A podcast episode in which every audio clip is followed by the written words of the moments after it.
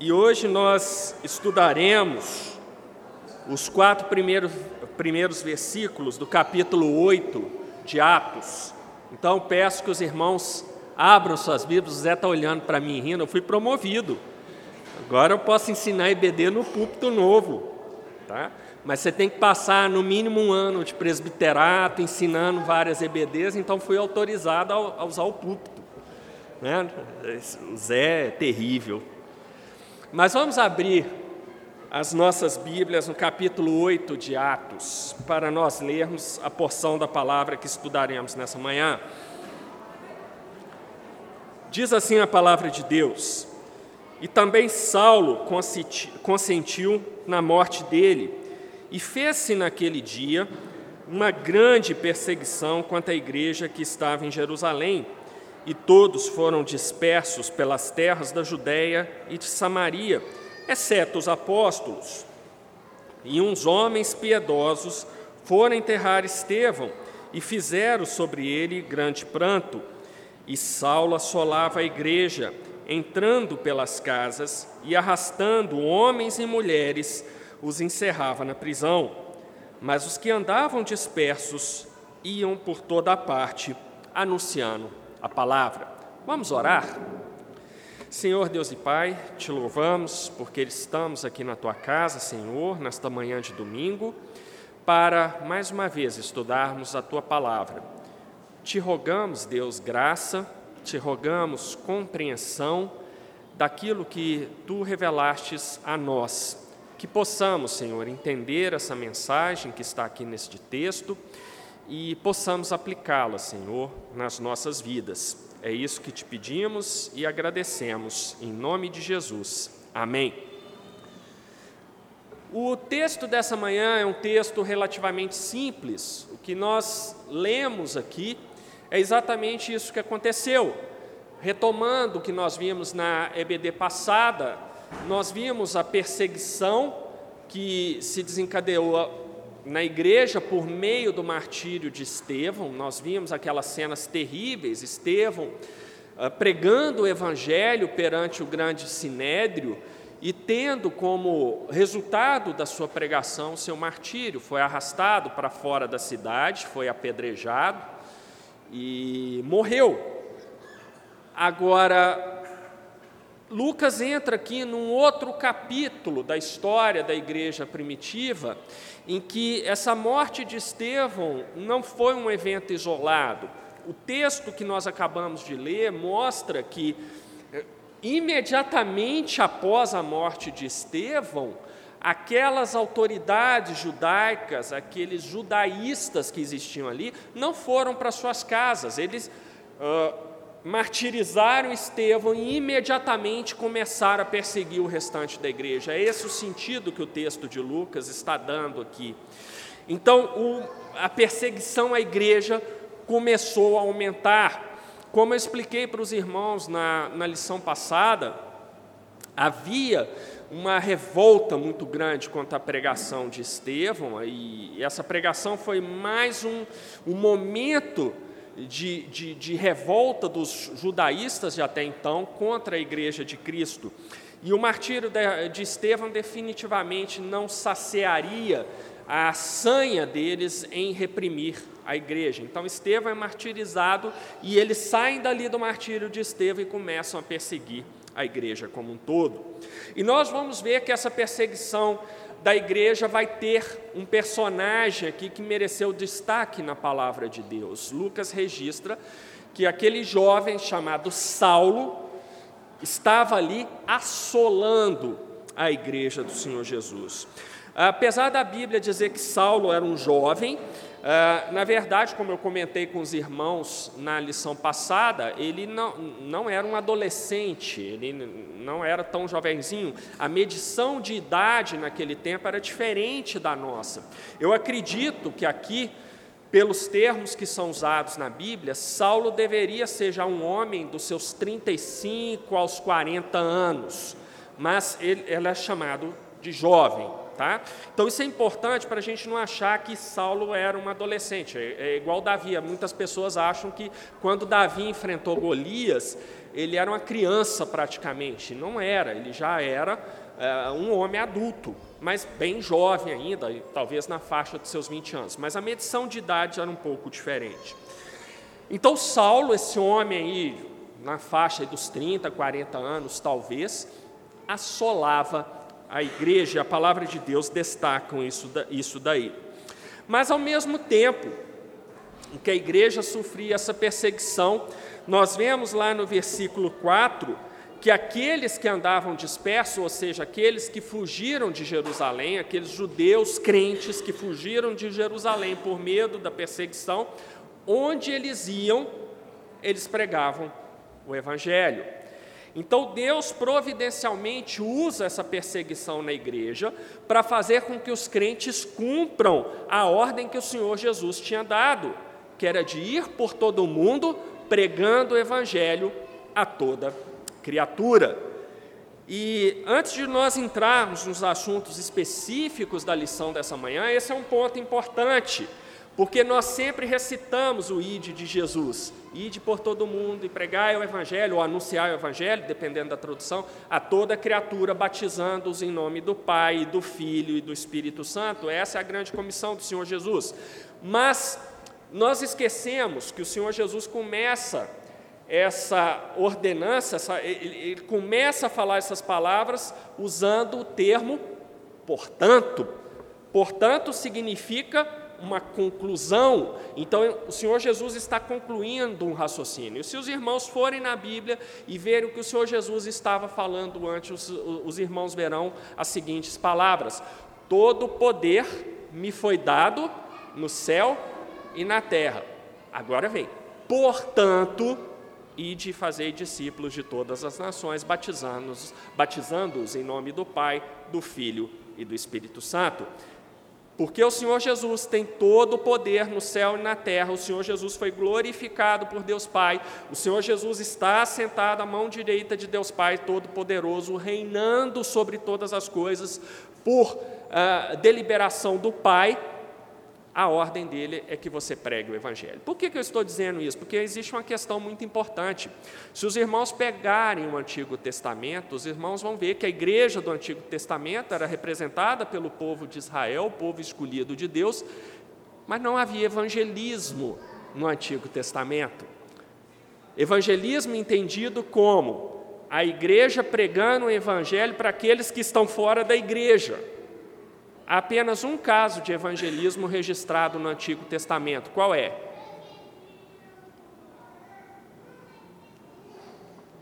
Uma pista para vocês: envolve um grande peixe. Jonas é o único caso de um israelita que foi mandado por Deus para pregar o evangelho para os ímpios. Podem pegar o Antigo Testamento, vocês não verão isso como uma praxe do Antigo Testamento. E isso é muito importante para nós entendermos, porque uma das marcas distintivas da igreja neotestamentária é a evangelização. Deus, agora no tempo, na história humana, decidiu que a igreja do Novo Testamento ela vai ter como marca a pregação do Evangelho, coisa que a igreja do Antigo Testamento não tinha. Pregar o Evangelho para as outras nações. As pessoas que queriam buscar a Deus precisavam ir a Israel. Porque em Israel é que você tinha o templo, era em Israel que você tinha os sacrifícios, era em Israel que estava o sumo sacerdote que intercedia pelos pecados do povo. Então aqueles que buscavam a Deus precisavam ir a Israel. Mas agora na igreja do Novo Testamento, o Senhor Jesus, com todo o poder que lhe foi dado no céu e na terra, ele determina que a missão da sua igreja, agora né, sob a nova aliança, é ir por todo mundo e pregar o Evangelho a toda criatura. E o que os discípulos e os crentes lá em Jerusalém estavam fazendo? Não estavam indo por todo mundo pregar o Evangelho a toda criatura, eles estavam em Jerusalém. Até agora nós estamos lidando com uma igreja ah, em que os, os eventos estão ocorrendo na cidade de Jerusalém, mas a ordem do Senhor Jesus não era para que todos ficassem ali, não era mais a igreja do Antigo Testamento, representada na nação de Israel, uma coisa ah, prioritariamente restrita à nação de Israel. Não é que só quem fosse da nação de Israel fazia parte da igreja, a Bíblia registra gentios entrando na igreja, mas é o que eu falei para os irmãos no Antigo Testamento: se você quisesse pertencer à igreja do Antigo Testamento, você tinha que ir a Israel. Mas agora a palavra do Evangelho é que chega a todas as nações, a palavra do Evangelho é que vai ser pregada a toda criatura, incluindo os gentios, incluindo todos nós que estamos aqui. Conforme eu disse em lições passadas, se essa não fosse a ordem do Senhor Jesus, nenhum de nós estaria aqui hoje, porque nós não teríamos ouvido provavelmente a palavra do Evangelho. Então, isso daí é muito importante, nós situarmos essas coisas e vermos que há pontos de continuidade, mas também de descontinuidade da igreja do Antigo Testamento para a igreja sob a nova aliança. A igreja sob a nova aliança, ela reflete o caráter dessa aliança, ela é muito mais ampla, ela é muito melhor, é, ela é muito mais inclusiva, mas não inclusiva no sentido vulgar que se usa hoje, inclusiva no sentido de que é uma igreja aberta a toda criatura. Não precisamos ir mais a Jerusalém, porque em Jerusalém não tem mais templo, não tem mais sacrifício, mas nós não precisamos ir lá. Jerusalém é hoje um ponto de turismo para você ver ah, lugares históricos, e só isso, não é terra santa ali, nós não temos mais essa vinculação ali com o lugar. O Evangelho chegou a toda criatura, então esses são pontos de continuidade e descontinuidade é, da igreja do Antigo Testamento em relação à igreja do Novo Testamento. Mas voltando ao texto aqui de Atos 8, o que nós vemos então, o Senhor Jesus, como Senhor da igreja, como aquele a quem foi dado todo o poder nos céus e na terra, o Senhor Jesus usa a perseguição à igreja para que o evangelho comece a se espalhar. Mas nós vemos Lucas registrando que, enquanto muitos crentes fogem de Jerusalém por causa da perseguição, por um momento os apóstolos ficam lá. Eles continuam concentrados em Jerusalém, cuidando da igreja em Jerusalém. Mas o Senhor Jesus está preparando os apóstolos para eles também cumprirem a sua missão. E aqui nós vamos ter um nome que vai ser fundamental para essa missão de, como apóstolo, pregar o evangelho a toda criatura, que vai ser Saulo de Tarso. E acredita-se que Saulo de Tarso pregou o evangelho, inclusive, na Espanha, que na época já era a periferia do Império Romano, mas Paulo conseguiu pregar o Evangelho lá. É Paulo o grande responsável pela disseminação do Evangelho pela Europa, mas nós vamos chegar lá no seu devido tempo. Bom, mas o que eu quero falar para os irmãos é que Uh, embora seja um texto simples, ele é um texto cheio de significados. E esse texto ganha mais cor e mais vida se nós entendermos o contexto histórico do que estava acontecendo aqui nessa época. Muitas vezes nós temos a tendência de acreditarmos que a perseguição. Uh, era porque as pessoas rejeitavam o Evangelho, isso é verdade, era por antipatias pessoais, isso aí é verdade, mas se nós entendermos um pouco melhor do contexto, isso daí vai vai ganhar novas cores na nossa mente. O que, que acontecia aqui? Por que, que os judeus odiavam tanto a igreja? É, afinal de contas, a igreja pensava um pouco diferente deles, ou melhor dizer, muito diferente deles, sim, mas a gente pode fazer melhor do que isso, nós podemos entender isso melhor. E essa perseguição, meus irmãos, ela está ancorada em dois fatores: um fator que é externo, e outro fator que é interno ao judaísmo. A verdade é que toda essa perseguição foi potencializada pela, pela situação caótica que o judaísmo estava vivendo nesse tempo aqui do Novo Testamento. E o que, que acontece? Como os irmãos bem sabem, o reino de Israel vai atingir seu ápice sob o reinado de Salomão. É ali em Salomão que Israel tem o seu ápice de influência militar, de influência política, de influência econômica. A Bíblia registra que pessoas de outros, outros lugares iam até Salomão para se admirarem com a sua sabedoria. Então, o auge foi em Salomão. Mas depois de que Salomão morre, nós temos a divisão do reino, e essa divisão do reino, embora Deus abençoe principalmente o reino de Judá, a gente vê na descrição lá, tanto em Reis quanto em Crônicas, de reis de Judá que foram piedosos e por isso foram abençoados por Deus. Então, Judá Uh, tem um momento, sim, de riqueza, de expansão, de prosperidade, de paz, mas nós vemos que, no geral, a partir da divisão do reino, nós temos uma decadência, tanto do reino do norte, que é Israel, quanto do reino do sul, que é Judá. E essa decadência atinge seu auge quando o reino do norte cai na mão dos assírios, e o, 100 anos depois, mais ou menos, o reino do sul cai na mão dos babilônios.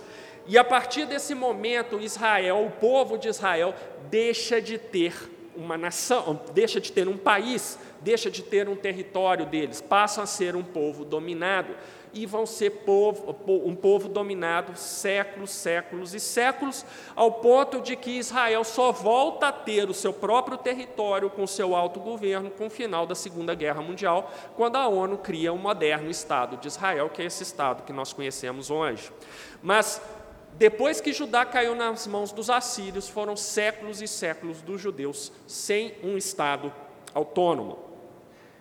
E depois da, da, dominação assíria, da dominação babilônia, vem os medos, vem os persas e finalmente vem os romanos. O que, que nós temos aí eh, eh, de importante para nós entendermos os fatores externos que levam à crise do judaísmo? Nós vamos ter gerações e gerações de judeus que vão nascendo debaixo de uma cultura profundamente ímpia, profundamente distante da palavra de Deus. Então imaginem várias gerações de crianças judias nascendo dentro de um contexto ímpio, de uma cultura ímpia, de hábitos ímpios. E quando nós vemos a Grécia, com toda a influência que ela exerceu no seu auge, na cultura, na filosofia, no pensamento, na música, na arquitetura, nós vemos um agravamento dessa situação, porque a cultura helenista ela era fundamentalmente secular. Secular em que sentido? Os gregos tinham seus deuses, mas eram deuses que representavam características humanas. Quem fez aquele mini curso de filosofia comigo viu um pouco disso, que eu expliquei isso rapidamente, mas isso aí é um assunto interessante. Isso aí daria pelo menos umas quatro EBDs para falar sobre isso, mas não deve falar isso na EBD, né? aí filosofia grega já fica complicado. Mas quatro é, cursos aí, tranquilamente, para entender esse ponto. Mas os gregos tinham seus deuses, mas a, a, característica fundamental dos gregos era uma visão cosmopolita, uma visão muito aberta a tudo que se tinha no mundo. Os gregos não tinham noção de pecado, de lei de Deus, eles não tinham nada disso, eles abraçavam o que aparecia. Nós vamos ver mais para frente em Atos, quando Paulo está em Atenas e faz aquela pregação maravilhosa, a gente vai estudar essa pregação em detalhes. É, um dos pontos que Lucas registra na Bíblia é que os atenienses eles eram ávidos por novidades, eles queriam aprender coisas que vinham de outros povos, e essa era uma característica dos helenistas. Então, essa influência cultural é, grega se junta com séculos e séculos de uma cultura ímpia trazida pelos assírios, pelos babilônios, pelos medos, pelos persas, agora gregos e finalmente os romanos, que eram profundamente pagãos, e gerações e gerações de judeus estavam sendo criados nessa cultura. Então, nós temos o que? O, aquelas crianças judias que nasciam dentro dessa, dessa, dessa visão cresciam como, vamos dizer, muito entre aspas, né, crentes nominais, aquelas pessoas que reconheciam a existência do Deus Todo-Poderoso, mas na mente delas, Deus não fazia muita diferença. A vida está aí, nós precisamos tocar a vida. Eu acredito em Deus, sim. Deus fez muito pelo nosso povo, tirou nosso povo do Egito no deserto, acreditamos nisso, mas tem uma vida que precisa ser tocada. E agora pensem do ponto de vista das autoridades judaicas. Isso daí era um problema muito sério, porque isso significava uma perda de poder político para eles, porque a influência das autoridades judaicas era menor dentro do seu próprio, próprio povo.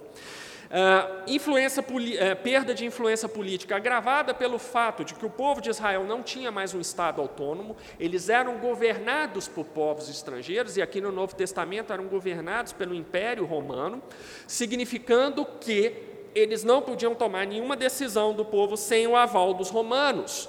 Tanto é que nesse período aqui de Atos que nós estamos vendo, uh, o, o imperador romano era Tibério César, mas Tibério colocou é, um preposto seu para administrar a, a, região da Palestina, o preposto se chamava Sejano, e Sejano, que era um antissemita convicto, uma das primeiras coisas que ele fez quando Tibério deu, na verdade Tibério é, era imperador, mas ele enlouqueceu, então resolveu ir para a ilha de Capri, se cansou do reino e deixou Sejano no seu lugar governando Roma. Sejano era um general pretoriano, a guarda pretoriana era a polícia de elite, era a guarda de elite do exército romano. Então Sejano fica no lugar de Trajano, Sejano era um antissemita, expulsa todos os judeus de Roma, foi a primeira providência que ele teve, e coloca um antissemita para administrar a Palestina em nome do Império Romano. O antissemita se chamava Pôncio Pilatos. Só que nos eventos de Jesus, Sejano, Trajano já tinha voltado para o trono e, por desentendimento com Sejano, ele gentilmente matou Sejano e Pilatos continuava lá governando a Palestina, mas sem o seu padrinho político. Então Pilatos maneirou no seu antissemitismo. Por isso os irmãos vão entender lá no Evangelho, quando Jesus é levado para Pilatos, que ele manda para quem? Para resolver o caso de Jesus? Manda para Herodes, que era um rei nomeado pelos romanos e que não tinha um poder de fato, era um rei que reinava, mas não governava, porque era um rei títere dos romanos.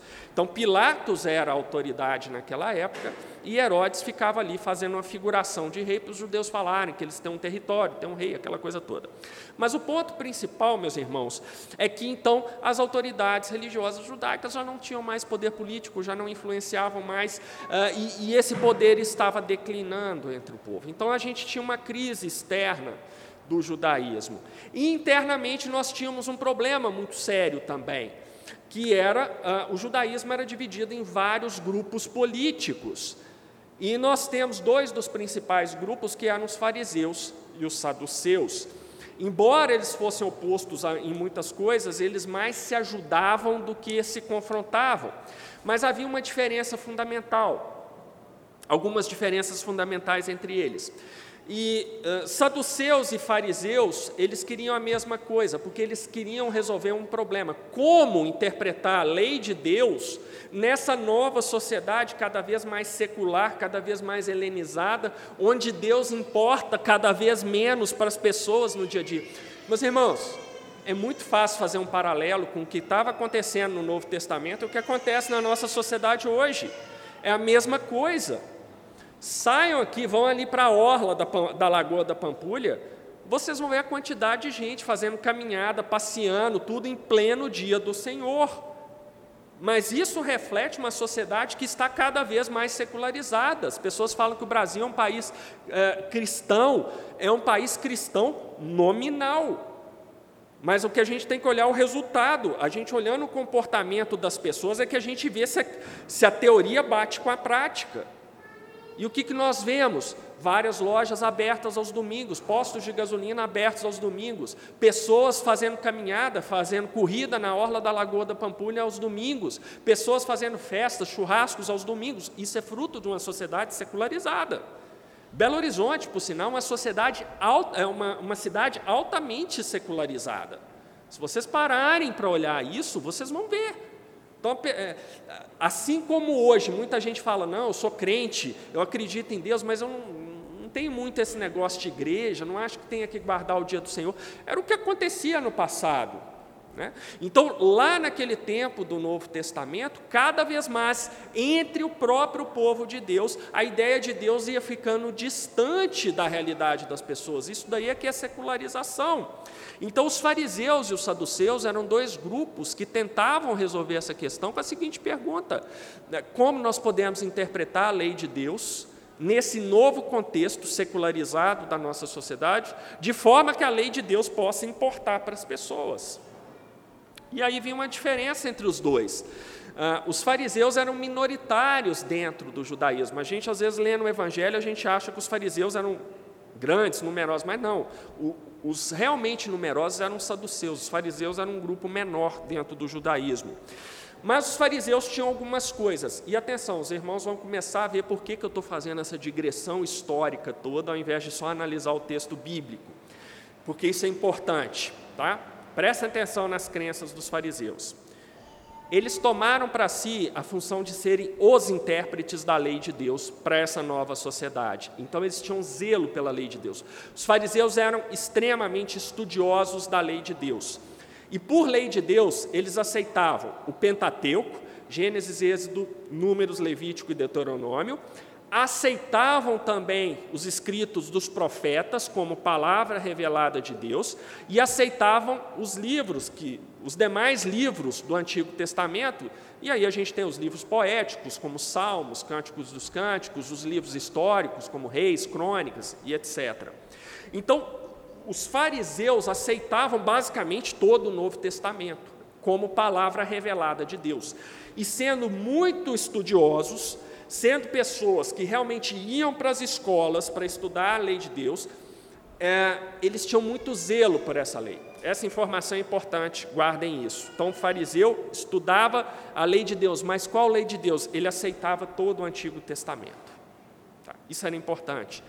Por aceitar os profetas como palavra de Deus, é no ensino dos profetas do Antigo Testamento que você começa a ter referências à ressurreição dos mortos. Então, os fariseus aceitavam a ressurreição dos mortos. Puxa, então os fariseus, na verdade, eram bons. Né? Precisamos tirar esse preconceito que a gente tem como fariseu. Não, não estou falando isso. Não é um revisionismo histórico bem ao gosto dos departamentos universitários, não. Aqui a gente está lidando com a palavra de Deus, tudo precisa glorificar a Deus e vocês vão ver que os fariseus vão glorificar a Deus sim. Mas essa é a informação importante. Estudiosos da palavra, profundos, profundos conhecedores da palavra, cientes de que a palavra de Deus precisava fazer sentido para as pessoas numa sociedade secularizada, aceitavam todo o Novo Testamento, criam na ressurreição dos mortos, mas como nada é perfeito, acreditavam na tradição também. Então eles achavam que as tradições eram muito importantes, daí o fato de até hoje no judaísmo darem muito valor às chamadas Mishnás. As Mishnás, elas refletiam as tradições do povo judaico. E usar as Mishnás como argumento de qualquer coisa tem essa complicação, porque aquilo ali está enraizado em tradições judaicas que não necessariamente respaldam a palavra de Deus. Mas os fariseus, por acreditarem na tradição, então eles tinham nas Mishnás também uma fonte de sabedoria. Qual o problema que os fariseus tinham com Jesus, então, se eles aceitavam todo o Novo Testamento? Um dos problemas era exatamente a tradição, porque Jesus veio falando com eles: olha, a interpretação que vocês estão dando da lei de Deus é, é lei de Deus misturada com tradições do povo, e não é isso que Deus falou. Então, um dos problemas com Jesus era justamente esse. Mas havia o outro grupo, que eram os saduceus, esses sim eram os mais complicados. Os saduceus eram os que cuidavam dos negócios do templo. E, meus irmãos, sem risco de ofender a palavra de Deus, mas do ponto de vista dos saduceus, o que, que era o templo? Era um galpão pronto para prestar serviços religiosos. Se está prestando serviço religioso ali dentro, dá para ganhar dinheiro. Então, o templo era um negócio. Quando Jesus entra no templo e expulsa os camelôs que estavam no templo, que no fundo eram camelôs que estavam ali, vocês já se perguntaram como que aquele povo conseguia vender suas coisas dentro da área do templo? Eles não entravam no templo em si, mas eles ficavam no pátio. Jesus é, expulsou todo mundo ali do pátio. Vocês já se perguntaram como é que eles punham as barraquinhas ali dentro do pátio do templo? Estava autorizado por quem? O saduceu, gente. E os saduceus ganhavam comissão da venda deles. Aquilo ali era um negócio. Os saduceus faziam o dinheiro movimentar. Se os médicis vivessem na época de, de Jesus, os saduceus teriam inventado um fundo imobiliário ali a partir do templo e teriam ganhado muito dinheiro com o fundo imobiliário ali. Mas como os médicis, que foram os primeiros banqueiros, ainda não existiam, então eles deixaram passar essa oportunidade de negócio. Mas o templo para os saduceus era um, negócio. E os saduceus eram muito poderosos, porque eles eram membros da elite intelectual e financeira de Israel. Eles, ao contrário dos fariseus, eles falavam que zelavam pela palavra de Deus, mas os saduceus eram pragmáticos. O negócio deles era a manutenção do poder. Então, eles eram muito articulados, por exemplo, com os romanos. Então, eles se davam bem com as autoridades romanas. Tá? por quê? Eles ganhavam com isso. Cediam aos romanos, em compensação, mantinham o poder deles e, principalmente, continuavam arrecadando os valores no templo. Meus irmãos, por que, que eu estou falando isso? Externamente, o judaísmo enfrentando uma sociedade cada vez mais secularizada e, portanto, cada vez menos interessada em Deus. Internamente, o judaísmo dividido em grupos, não eram apenas saduceus e fariseus, mas eram os mais importantes. Um outro grupo conhecido, citado na Escritura, eram os zelotes, mas os zelotes não interessam muito para a gente aqui nessa lição. Então, você tem um judaísmo em crise. E um judaísmo em crise significa que as autoridades veem qualquer coisa que uh, contrária àquilo que eles pregam como uma ameaça real à permanência do judaísmo. Daí dá para perceber um pouco melhor a, a razão da, do ódio deles a Jesus e agora do ódio deles à igreja, inclusive matando Estevão na base da pedrada do lado de fora da cidade. Tinha uma questão de poder aí envolvida também, de relevância política e religiosa. Mas essa história toda que eu contei para vocês, ela não é à toa. Como eu disse, tudo tem que glorificar o nome de Deus. Sociedade profundamente helenizada, um grupo chamado fariseus lutando para preservar a lei de Deus e também as práticas judaicas. Mas isso era uniforme ali na região da Palestina, a Palestina até então província do Império Romano? Não, porque a forma de administração dos romanos, que era baseada na ideia de polis da Grécia, os romanos vão sofisticar isso e transformar na, na, na ideia da urbe, que é o centro, a urbe é a cidade, os grandes centros populacionais do Império Romano, é ali que é o centro do governo, o centro de tomada de decisão, e dentro dessa lógica de urbe do Império Romano, o que eles vão fazer? Dependendo da cidade, você vai ter um grau maior ou menor de autonomia, medido a partir do que? Do que é Roma. Roma é o centro da vida romana. Então, a partir do que é Roma, eles concediam mais ou menos direito a essas urbes. Quanto mais importante fosse a urbe, mais próxima dos direitos de Roma ela tinha. Quanto menos importante, mais distante da, de Roma ela tinha. Roma era o padrão. E olha que interessante. Dentro dessa lógica, algumas cidades ganhavam, por exemplo, isenção de impostos, parcial ou total. E algumas cidades tinham uma outra característica, elas eram consideradas cidades livres.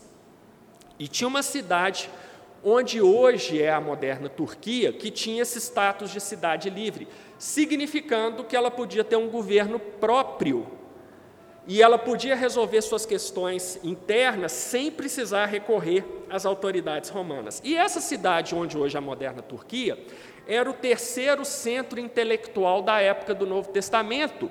Só perdia para o quê? Alexandria e Atenas. Era uma cidade universitária, cheia de escolas, uma população cosmopolita, gente de todo mundo vivia nessa cidade livre. E por ter muitas escolas, aquelas famílias privilegiadas tinham acesso a essas escolas, especialmente aquelas famílias que é, tinham cidadania romana. Cidadania romana que até então se obtia de duas formas, ou você, de duas formas. Ou você nascia na cidade de Roma, ou você prestava um serviço relevante para o Império Romano. Então, muita gente tinha cidadania romana porque, por exemplo, tinha servido no exército romano. Aí você ganhava cidadania. Ter cidadania romana te dava uma série de direitos, inclusive direitos jurídicos. Está aqui o Fernando que não me deixa mentir. O direito romano praticado até então coibia vários dos barbarismos que aconteciam na antiguidade. Então, dava uma série de direitos para os cidadãos romanos. Calma que isso tudo faz sentido. Pensem em Deus e como isso vai glorificar a Deus. Vocês vão entender daqui a pouquinho. Essa cidade na moderna Turquia era uma cidade livre, como eu disse, significando que o Império Romano, que era um império profundamente encantado por, pelo helenismo, eu não vou ter tempo de desenvolver isso para vocês, mas olhem a arquitetura romana. A arquitetura romana é chamada de quê? Arquitetura greco-romana. Isso não é à toa, mas não vou ter tempo de explorar esse lado. Nessa cidade na Turquia, como cidade livre, ela estava ah, afastada desse modus operandi do Império Romano de helenizar todas as cidades, todas as províncias dentro do seu território.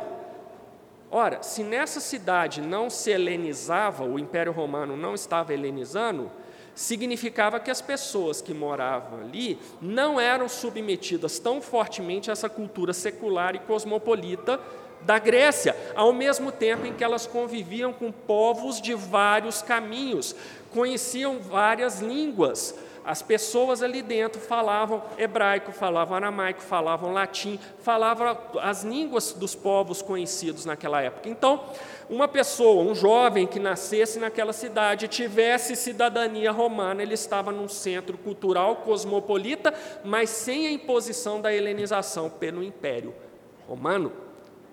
Então, cidadania romana, centro cultural, ah, contato com povos com várias línguas diferentes, várias culturas diferentes. Uh, você já sabe o nome da cidade. Qual era essa cidade? Tarso. E quem veio de Tarso? Saulo. Falando assim, não parece que existe um ser todo-poderoso conduzindo todas as coisas? E qual que vai ser o ministério de Saulo, meus irmãos? Vai ser fundamentalmente entre quê?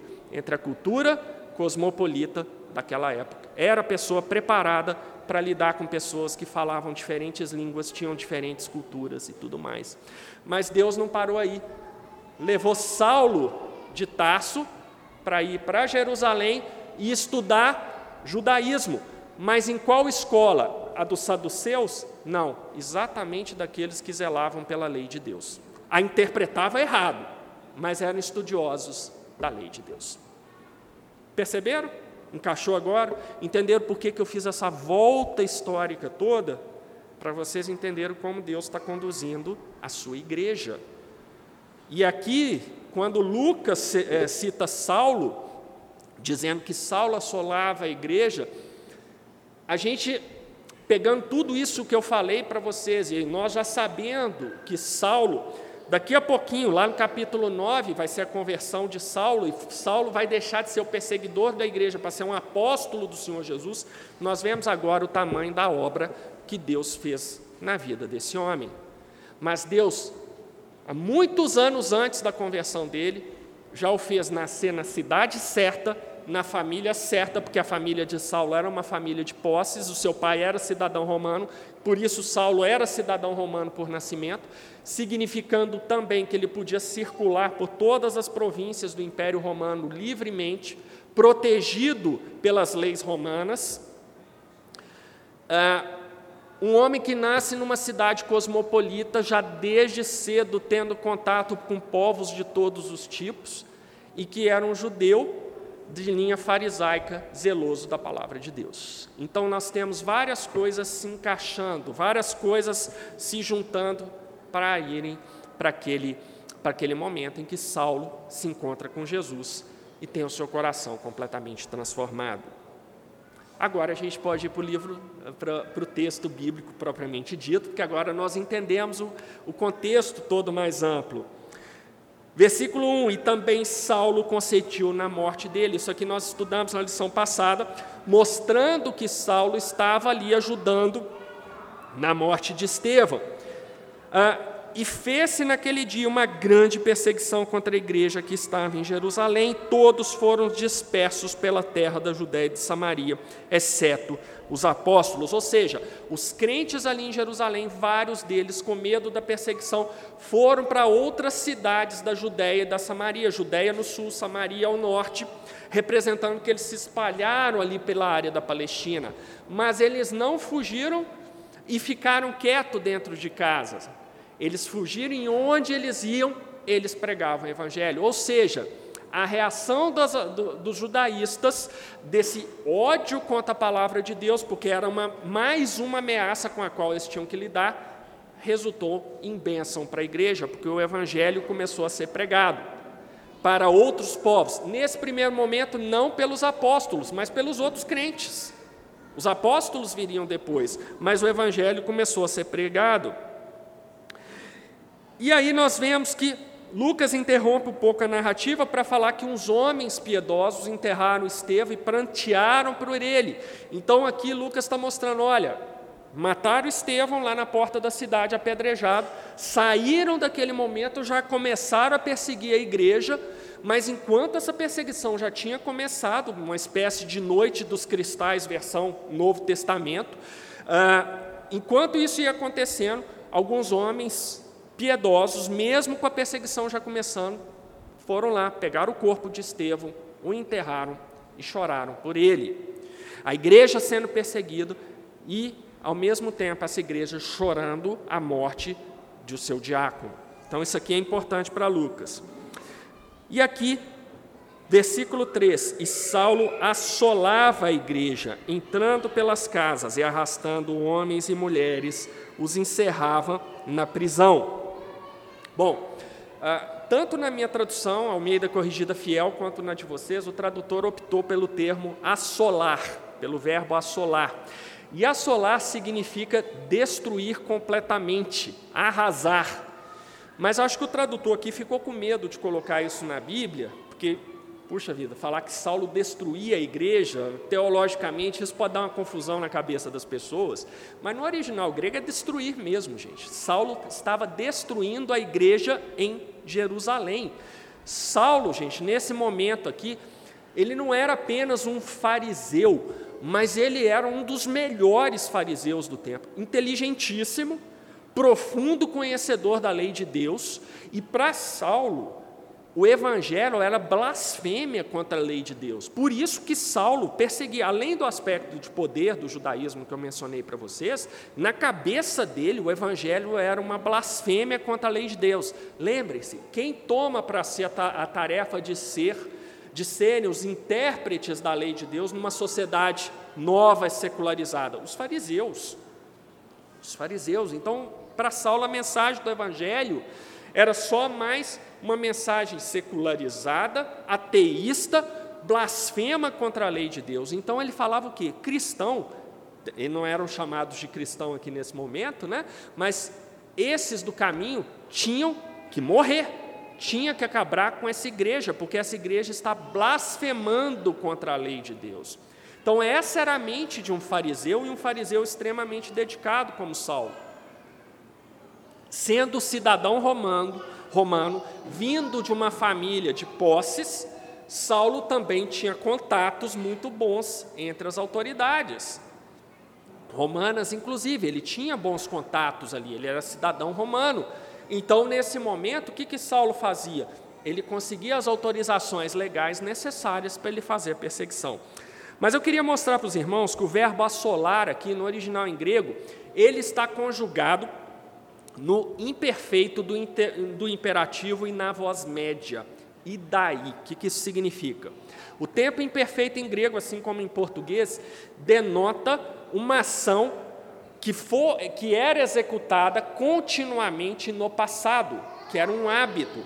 Então, o assolar aqui, gente, não significa que Paulo fez uma blitzkrieg na igreja num dia lá e acabou. Aquilo ali era a prática de Paulo ele ia perseguindo a igreja dia após dia, ele estava lá perseguindo e dando o jeito dos crentes da igreja irem para a cadeia e preferencialmente serem mortos. Então era um hábito na vida de Paulo, por isso que está conjugado no imperfeito.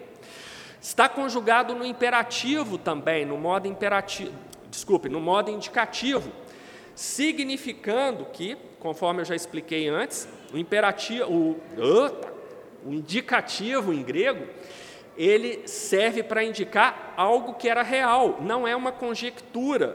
Não está escrito aqui, se Saulo tivesse assolado a igreja. Não, não é conjectural, é uma realidade. Saulo assolava a igreja. Então é um fato que ocorria.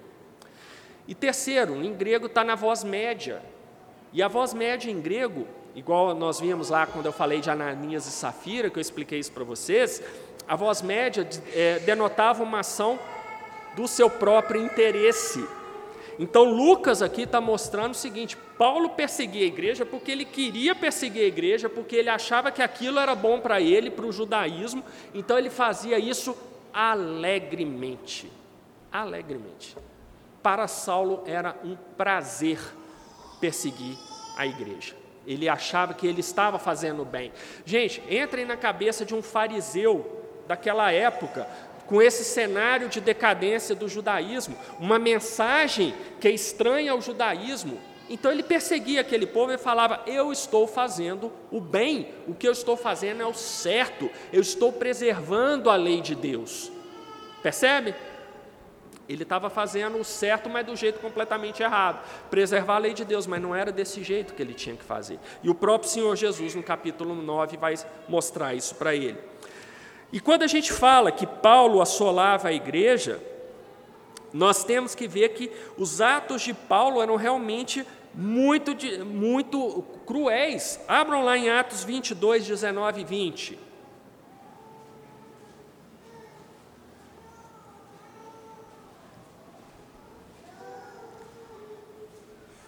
Atos 22, 19 e 20. Diz assim: e são as palavras do próprio apóstolo, tá? E eu disse: Senhor, eles bem sabem que eu lançava na prisão e açoitava nas sinagogas os que criam em ti. E quando o sangue de Estevão, tua testemunha, se derramava, também eu estava presente e consentia na sua morte e guardava as capas dos que o matavam. Então aqui é uma confissão de Paulo. Ele está dizendo: Eu sou culpado disso aqui mesmo, eu estava lá. Eu estava lá ajudando o pessoal a apedrejar Estevão, e eu entrava nas sinagogas e perseguia os crentes. Atos 26, 10, 11.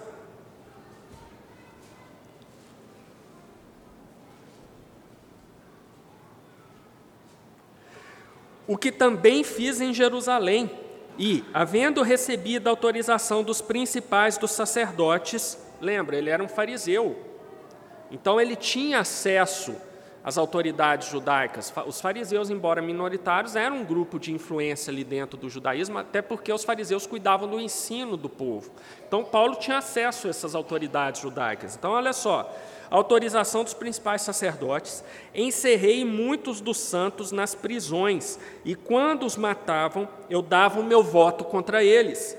E castigando-os muitas vezes por todas as sinagogas, os obriguei a blasfemar e, enfurecido demasiadamente contra eles, até nas cidades estranhas, os perseguis, ou seja, Paulo ia até as cidades fora ali do domínio da Palestina para perseguir os crentes. Isso aqui é uma confissão do próprio apóstolo.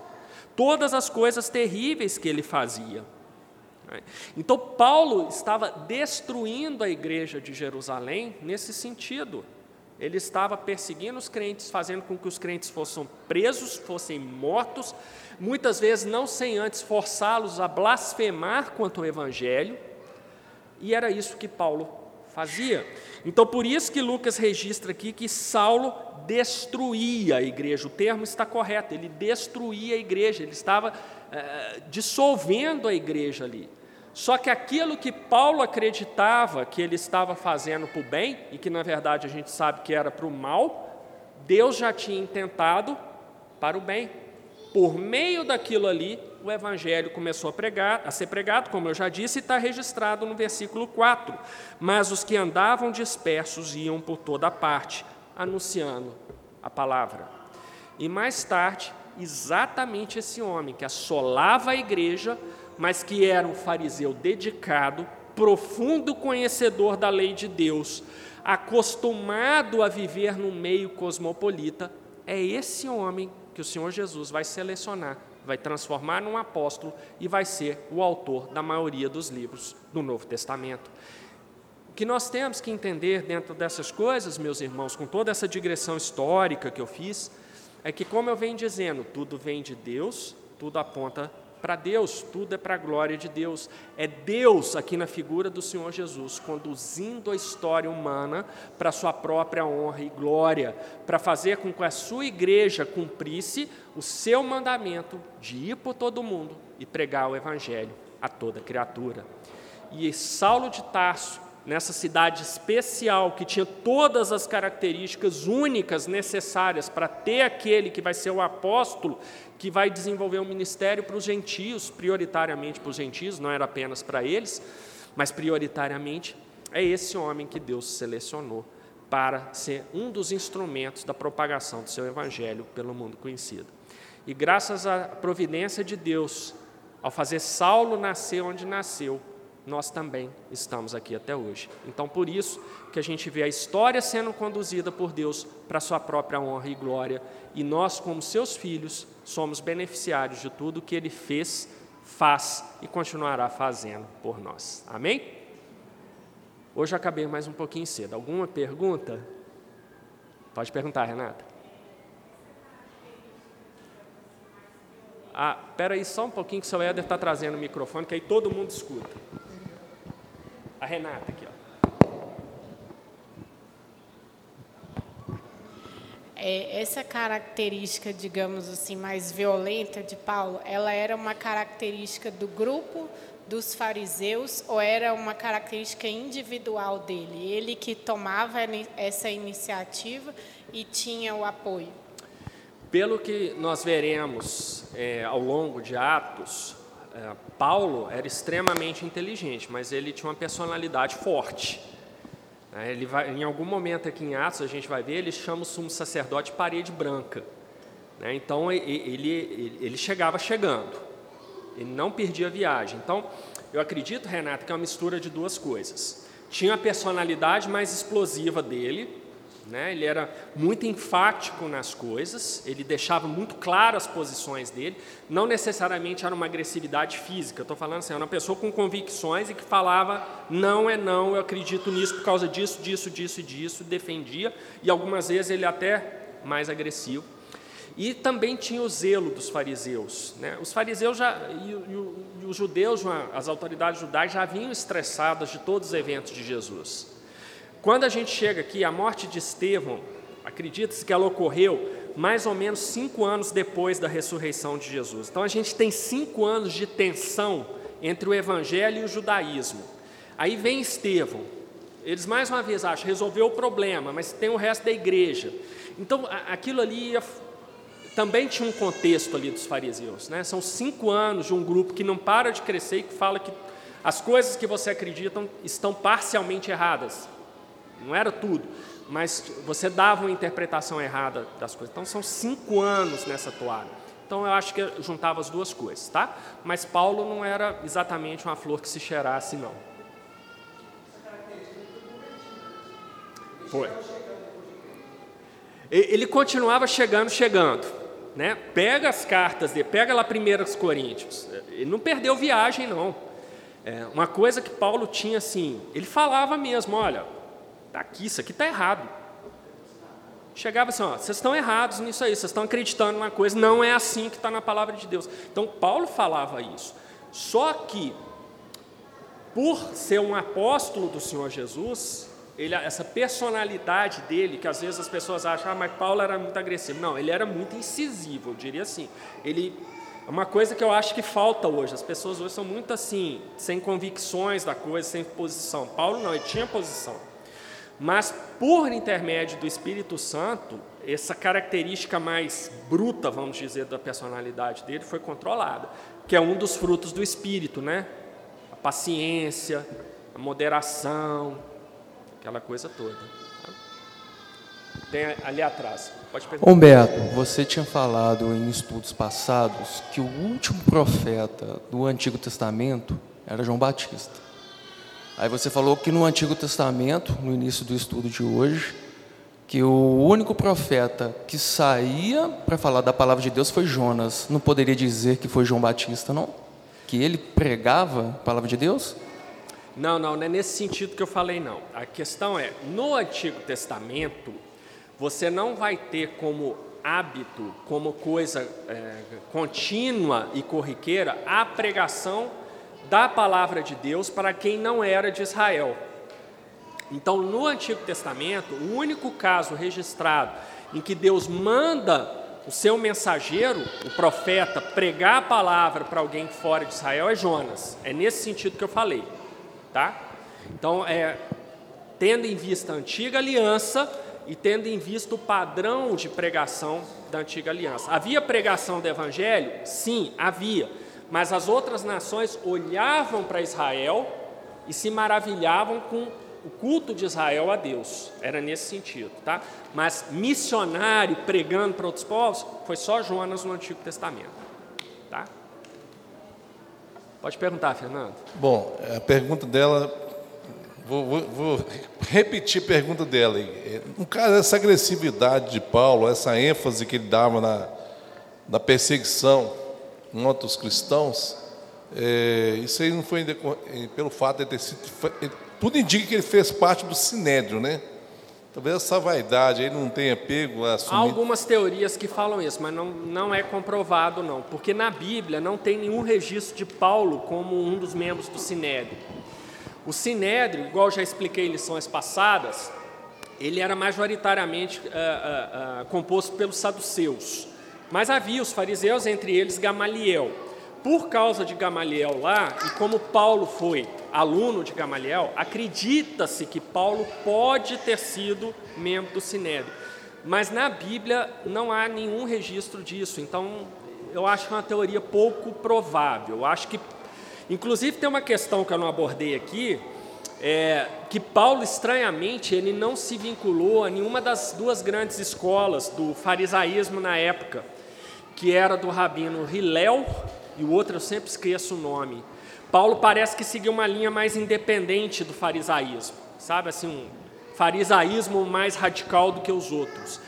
Por causa disso, eu, eu também acho muito pouco provável que ele tenha sido membro do Sinédrio, porque para ser membro do Sinédrio, você tinha que ter articulação política, era mais ou menos como ser indicado para o Supremo Tribunal Federal. Se você não tiver os contatos certos em Brasília, você não vai. Então era assim também com o Sinédrio, tá? Acho pouco plausível essa hipótese aí. Acho que ele era um fariseu doidão mesmo, que estava lá, um cachorro louco lá, uma bomber. Né? Mas membro de Sinédrio, acho que não. Pelo que ele fazia aqui. E Paulo, ah, só para completar, Fernando, ele, ele ia pelas cidades perseguindo. Você não vê registro de membros do Sinédrio, magistrados fazendo isso diretamente, porque eles tinham alguém que fizesse para eles. Não precisava um magistrado fazer o serviço sujo.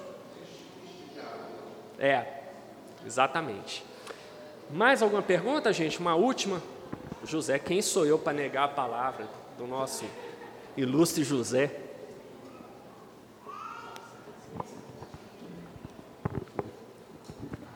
São duas perguntas, mas acho que uma resposta vai resolver. Paulo estava vinculado à escola de Gamaliel, não é isso? Mais ou menos. Ele era amigo de Gamaliel, tinha um respeito por ele. Tinha. Ele foi aluno de Gamaliel. Isso. A pergunta é por que, que ele não obedeceu o conselho de Gamaliel quando disse não mexa com o povo? A segunda pergunta é: ele era inteligente, mas parece que não usava muita inteligência a seu favor. Que se fosse eu, matava os apóstolos. E já causava um tumulto e depois ia para os outros. Por que, que ele não passou para os apóstolos primeiro para depois ir com os outros? Nossa, é, alguém está com fome? Que a resposta vai ser longa, né? Ninguém está com fome, não, né? Então tá bom. Até três horas da tarde eu termino. Porque o Zé me pergunta coisas históricas, e aí quando ele pergunta essas coisas, eu falo muito. Eu sou muito caladinho, inclusive dentro de casa, mas quando faz essas perguntas, a Alicia mesmo sabe que eu sou praticamente mudo lá em casa. Né? Então, mas vamos lá. Ótimas perguntas, é. Primeiro, Paulo foi aluno de Gamaliel, mas aparentemente Paulo teve em algum momento uma ruptura com seu antigo mestre. Tanto é que é estranho que Paulo não continua dentro da linha de Gamaliel. Ele vai, até pelo que a gente estudou em Atos, Gamaliel era um fariseu um pouco mais de bom senso. E Paulo vai para uma linha muito radical aqui do farisaísmo. Mais ou menos um Alexandre Moraes, tá? Então, uh, acredita-se que Paulo realmente rompeu com Gamaliel, e não seguiu exatamente uma, uma linha de Gamaliel na sua prática do farisaísmo. Então, essa primeira questão aí, tá? Segunda questão, por que, que ele não partiu para cima dos apóstolos? A gente, esses eventos aqui, como eu disse, eles ocorrem mais ou menos cinco anos depois da ressurreição de Cristo. O Evangelho estava se disseminando em Jerusalém, já havia muitos crentes em Jerusalém. E os apóstolos eram os líderes em contestes dessa nova comunidade. Então, os apóstolos já gozavam de um status entre o povo ali. Era um problema que os líderes judaicos não precisavam ter, mexer logo com os apóstolos. Então, eles já tinham uma aprovação muito grande em torno do povo e a aprovação popular ali era muito importante, como é hoje. Quem é que vai mexer com alguém que, que tem grande apoio popular? Não mexe. Então, os apóstolos já gozavam desse prestígio, então, nesse momento, não era politicamente viável, mesmo para alguém tão radical quanto Saulo, no caso, ir para cima dos apóstolos. Saulo estava usando a velha estratégia de sempre, comendo pelas beiradas. Vamos pegar aqueles que não são os líderes, enfraquecer por ali, que no futuro a gente chega nos líderes. Tá? Então é por isso que ele fez. Aliás, só para terminar uma coisa, né? porque vocês devem ter notado que eu misturo Saulo com Paulo, né? E muita gente acha na Bíblia que Deus mudou o nome de Saulo para Paulo, mas não mudou não, tá? Mas o que, que acontecia? Naquela época era comum a pessoa ter o nome dela do povo de origem, no caso Paulo como judeu, o nome dele era hebraico, então ele tinha esse nome de Saulo e também tinha um nome latinizado que facilitava a interação dentro do Império Romano. Então o nome romano dele era Paulus. Tá? Então é, era a mesma coisa, só que um era o nome hebraico dele, o outro o nome romanizado dele. Outro personagem da Bíblia que tinha a mesma coisa, Kefas. Alguém sabe quem era Kefas? Pedro. Kefas era um, era um nome hebraico, Petrus era o nome grego-latino dele, tá? Então era Paulo eh, não mudou de nome. É porque Paulo e Saulo, mesma coisa, só que um ele usava com os romanos, o outro ele usava no meio do povo dele. Vamos orar então para terminar, meus irmãos. Senhor Deus Pai, te agradecemos por esse estudo na tua palavra. Te agradecemos, Senhor, porque Tu és o Deus que conduz a nossa história para sua própria honra, sua própria glória, e por causa da tua santa providência, por causa da tua graça sobre nós, ouvimos o Evangelho, fomos convencidos do nosso pecado pelo teu Santo Espírito, e hoje, pelos méritos do Senhor Jesus, somos chamados de teus filhos. Te agradecemos por isso, Senhor, porque essa é a maior demonstração de amor que o Senhor poderia dar por todos nós, pecadores. Leva-nos, Senhor, em paz para as nossas casas e traga-nos de volta, Senhor, em segurança para que possamos te cultuar hoje à noite. É isso que te pedimos e agradecemos. Em nome de Jesus. Amém.